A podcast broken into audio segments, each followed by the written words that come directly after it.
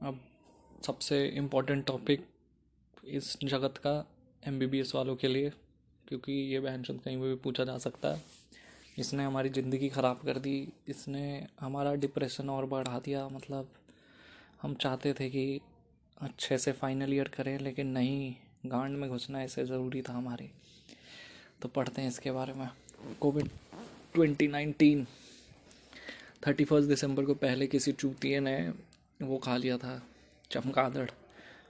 Wuhan की city में उसी से हुआ था, वही सब पहला केस उस दिन आया था। और सात जनवरी को चाइनीज़ पीपल सेट की हाँ भैया, है, हमने नया वायरस कर दिया इतनी इज़्ज़त से तो नहीं बोलना चाहिए, लेकिन कोई नहीं। न्यू वायरस, करोना वायरस, इसकी कोरोना विरिडी कोरोना विरिडी करके फैमिली है। और पहले तो इसको नोवल सार्स कोविड नाइन्टीन के नाम से जाना गया। वायरस का नाम है सार्स कोव टू और डिज़ीज़ का नाम है कोविड नाइन्टीन ठीक है तो mode of spread it is corona viruses are zoonotic पता ही है बैट से आया था। तो natural reservoir is bat SARS CoV two का। चाइना में जो मोड ऑफ़ स्प्रेड हुआ था, बता ही दिया था। तो वही उनके एक एनिमल मार्केट से हुआ था। Human to human transmission is mostly by droplet तो या तो स्नीज़ कफ या कॉन्टैक्ट से हो सकता है। अबाउट सिक्स फीट का डिस्टेंस रहता है तो एरोजोल्स वहाँ तक चले जाते हैं। प्रिवेंशन स्ट्रैटेजी वही है, दो गज की दूरी मास्क है ज़रूरी, और धोएँ हाथ बार बार उसके बाद स्ट्रक्चर इस वायरस पे तो एक कोरोना इसको इसीलिए कहते हैं क्योंकि इसमें एक होता है स्पाइक प्रोटीन एस प्रोटीन करके वो स्पाइक्स की तरह निकले होते हैं तो corona radiation of sonar sonar solar flare तो इसीलिए इसको वो कह देते हैं कोरोना वायरस ठीक है? डायमीटर इसका six two one forty nanometer pathophysiology pathophysiology में पहले होता है अर्ली इन्फेक्शन फ़ेज़ वायरस आया binds to nasal epithelial cells and starts replicating S two S two A C E two is the main receptor where it actually binds अगर immunity अच्छी नहीं है अब नॉर्मल इन्फ्लेमेटरी रिस्पॉन्स आएगा तो pulmonary phase और severe inflammatory phase आ सकते हैं। तो पल्मोनरी फ़ेज़ में क्या होता है कि अब नेजल एपिथीलियम से जाता है नीचे और alveolar alveolar type two pneumocyte में जाके अटैच हो जाता है। Epithelial and capillary endothelial damage करता है। ल्यूकोसाइट रिक्रूटमेंट करेगा तो न्यूट्रोफाइल न्यूट्रोफिल गेन कर लेंगे एक्सेस और वहाँ पे करवाएँगे पल्मोनरी डैमेज और hypoxemia and progress to A R D S A R D S क्या होता है कि बिना वो कि पल ए आर डी एस है अक्यूट रेस्पिरेटरी डिस्ट्रेस फेलियर कोई डायरेक्ट पल्मोनरी कॉज ना होके पल्मोनरी एडीमा हो जाए उसमें। तो पल्मोनरी नहीं sorry no cardiac cause and causing pulmonary oedema तो उसमें ए आर डी एस होता है। तो it damage progresses to both lungs and result in bilateral diffuse alveolar damage फिर क्या है कि इंटरल्यूकिन्स भी रिलीज़ होते हैं इंटरल्यूकिन सिक्स और ट्वेल्व और T N F alpha receptors T N F alpha भी रिलीज़ होते हैं, इस जाते हैं हाइपोथैलमस वगैरह में और फीवर वीवर करवा देते हैं। उसके बाद कुछ पेशेंट्स में सिवियर हाइपर इन्फ्लेमेटरी रिस्पॉन्स होता है। इसमें कि ये virus continue to multiply macrophages वगैरह आ जाते हैं तो बहुत सारा साइटोकाइंस रिलीज़ होता है और मल्टीपल ऑर्गन डैमेज होता है। और mainly myocarditis acute kidney injury and hepatitis और इसमें लिम्फोपीनिया भी हो जाता है क्योंकि virus continuously replicate and destroy lymphocytes होता क्या है कि on a routine day what would immunos- immune system do? It would in, inactivate the virus by antibodies or cells. और minimal inflammation and lung damage होगा। लेकिन इस दिन क्या है कि बहुत ज़्यादा ही मतलब हाइपर इन्फ्लेमेटरी फ़ेज़ में कि बहुत ज़्यादा ही इन्फिल्ट्रेशन हो जाता है मोनोसाइट्स और माइक्रोफेजेस से जिससे कि साइटोकाइन स्टॉम आ जाता है और मल्टीपल ऑर्गन डैमेज हो जाता है। अब इसके उस पर आते हैं कि फेजेस क्या हैं इसके? तो फ़ेज़ अर्ली इन्फेक्शन पल्मोनरी और सिवियर ये तो बा, बात करी ली तो क्लिनिकल सिम्टम्स क्या है? क्लिनिकल एंड वो रेडियोलॉजिकल रिलेशन क्या है?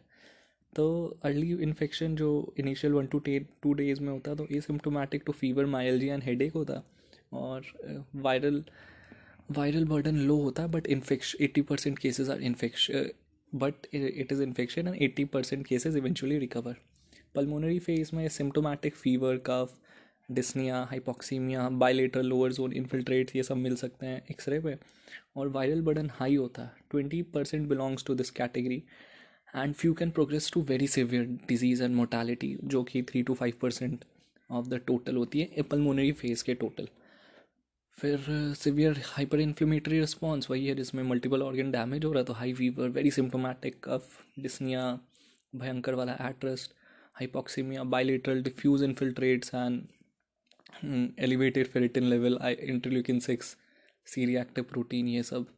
क्लिनिकल फीचर्स सारे मालूम ही हैं fever cough shortness of breath head एक loss of loss of smell anosmia diarrhoea vomiting alter taste ये सब लिखते ना home to suspect and test तो uh, कुछ कुछ हैं कि ये हमारी I C M R guidelines कि किन किन को टेस्ट करना तो all symptomatic infect infection like illness होता है आई लाई कहते हैं तो जिसको भी है या किसी ने जो individual has international travel in the last fourteen days इनको सबको करेंगे। फिर दूसरा all is all symptomatic contacts and laboratory confirm confirmed cases फिर तीसरे हैं हेल्थ केयर वर्कर्स जो सिम्टोमेटिक आ रहे हैं। ऑल पेशेंट फिर फोर्थ हैं all patient of severe acute respiratory illness दो चीज़ें होती हैं आई एल आई और सारी मतलब I L I influenza like illness और S A R I severe acute respiratory illness दोनों में दोनों में अक्यूट रेस्पिरेटरी इन्फेक्शन होगा और फीवर एंड कफ होगा, लेकिन सारी में इट रिक्वायर्स हॉस्पिटलाइजेशन फिर फिफ्थ पे आते हैं जो fifth asymptomatic direct and high risk contact high risk वही इम्यूनोडेफिशिएंट डायबिटिक कार्डियोवास्कुलर डिजीजेस इनको करना है, फिर between day five and day ten of coming into contact that is important ये नहीं कि आज हुए, फिर कल ही जाके टेस्ट करवा लिए नेगेटिव ही आएँगे.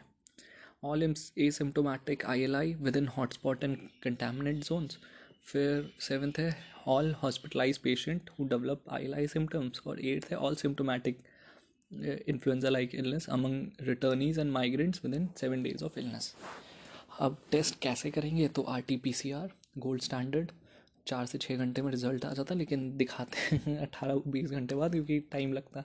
फिर है ट्रू नाट फिर है रैपिड एंटीजन किट्स जो पंद्रह से बीस मिनट में। Sampling method nasal swab sputum BAL E T aspirate लेकिन बाल जो है ना करते नहीं क्योंकि बहुत ज़्यादा वो होता है। उसमें risk to health care workers exposure का। If initial testing is negative but the suspicion for COVID nineteen remains then W H O recommends resampling and testing और जो जो इन्वेस्टिगेशन करवानी है इसमें lymphocytes count W B C वगैरह C R P L D H troponin D dimer ferritin A L T S T creatine kinase सब कुछ बड़ा होता है। लिम्फोसाइट्स घटे होते हैं। अब इनका सिग्निफिकेंस क्या है? सी आर पी तो अक्यूट फ़ेज़ रिएक्टेंट है तो इन्फ्लेमेशन होगा तो लिवर प्रोड्यूस करेगा ही। इसलिए फिर एल डी एच है marker of tissue injury inflammation होगी टिश्यू इंजरी होगी, इसलिए बढ़ा रहता है L D H troponin is marker of cardiac injury और मायोकार्डाइटिस होता है एमओडीएस में। मल्टीपल ऑर्गन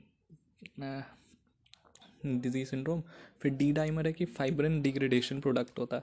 वायरस डैमेज करता है एल्वियोलर एपिथीलियम और कैपिलरी एंडोथीलियम को। तो ब्लड वेसल्स डैमेज हो जाते हैं, जिसकी वजह से प्लेटलेट एग्रीगेट होगा थ्रोमस फॉर्मेशन होगी।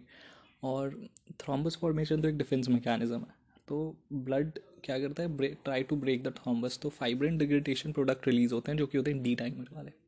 यही डिटेक्ट करते हैं। और अगर थ्रोम्बस बड़ा हो गया ना तो पल्मोनरी वेसल्स में जाके पल्मोनरी एम्बोलिज्म करवा देगा।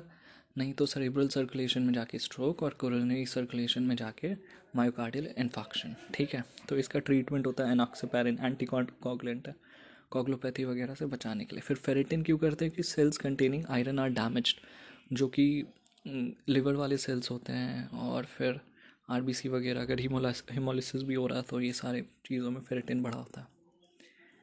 रैपिड एंटीजन टेस्टिंग भी आ गई है।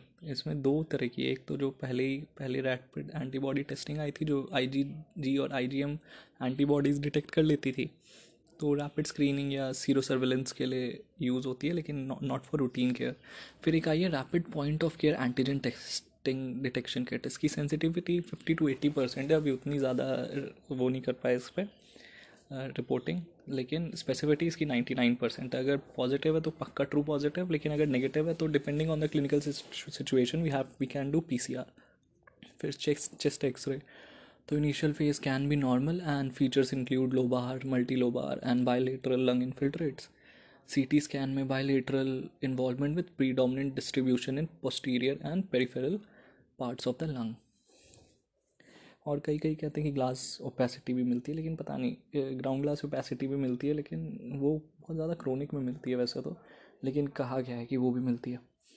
तो clinical syndromes associated with COVID nineteen mild moderate severe एक थम रूल है। माइल्ड है fever plus uncomplicated U R T I moderate है तो निमोनिया जिसमें एस पी ओ टू थोड़ा घटता है, और respiratory rate is more than twenty four per minute and severe pneumonia में तो severe respiratory infection requiring mechanical ventilation इसमें respiratory rate is more than thirty breaths per minute और S P O two is less than ninety percent of the room air फिर अब आते हैं clinical management में।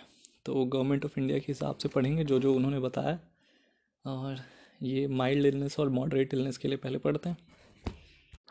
तो माइल्ड इलनेस पे पहले आते हैं तो उसमें क्या करते हैं? एडमिट कर देंगे। आइसोलेशन एरिया में सिम्टोमेटिक केयर देंगे। फीवर आएगा तो पीसीएम दे दी। राइनाइटिस एंटी हिस्टमिक दे दी, और विटामिन बी सी डी और जिंक देते हैं, और हाइड्रोक्सी क्लोरोक्विन दे देते हैं अगर हाई रिस्क पेशेंट है तो। हाई रिस्क पेशेंट में आते हैं तुम्हारे coronary artery disease C K D C L D hypertension diabetes mellitus chronic lung disease है कोई एंड ओबीज पेशेंट फिर मॉडरेट में तो इसमें एडमिट करेंगे कोविड केयर यूनिट में एम्पेरिकल एंटीबायोटिक देंगे पिप्रासेलिन टैजोबैक्टम ओ सेल्टामेविर देंगे और ऑक्सीजन सपोर्ट देंगे अगर ज़रूरत है उसको। हाइड्रोक्लोरोकिन दे देंगे। पहले तो 400 सौ एम जी बी डी फिर followed by two hundred M G B D पाँच दिन तक। फिर प्रोफाइलेक्टिक डोज ऑफ़ ये अनफ्रैक्चरेटेड हेपारिन या low low molecular weight heparin to counteract inflammatory response फिर हाँ to counteract inflammatory response I V prednisolone वगैरह देंगे या डेक्सामेथाजोन दे सकते हैं। और investigation therapies of level use of remdesivir या कन्वर्जेंट प्लाज्मा भी यूज़ किया जा सकता है जो कोविड रिकव कोविड रिकवर्ड पेशेंट है तो। हाइड्रोक्लोरोक्विन कैसे एक्ट करता है? हाइड्रोक्लोरोक्विन क्या करता है कि इंट्रासेलुलर पीएच बढ़ा देता है, जिसकी वजह से वायरल अनकोटिंग होती ही नहीं और फिर वायरल रेप्लिकेशन होगा ही नहीं उसकी वजह से। ठीक है? अब COVID with hypoxia worsening not improving severe cases इसमें हाई फ्लो नेज़ल ऑक्सीजन और नॉन इन्वेजिव वेंटिलेशन करेंगे इन व्यू ऑफ़ और हाँ इसमें देखेंगे, भैया वेंटिलेशन कर रहे हैं तो देखते रहेंगे कि वो एरोजोल जनरेशन ज़्यादा ना हो और आप जो भी हैं डॉक्टर हेल्थ केयर वर्कर वो ज़्यादा इन्फेक्ट ना हो। एंटी कोगुलेशन दे देंगे।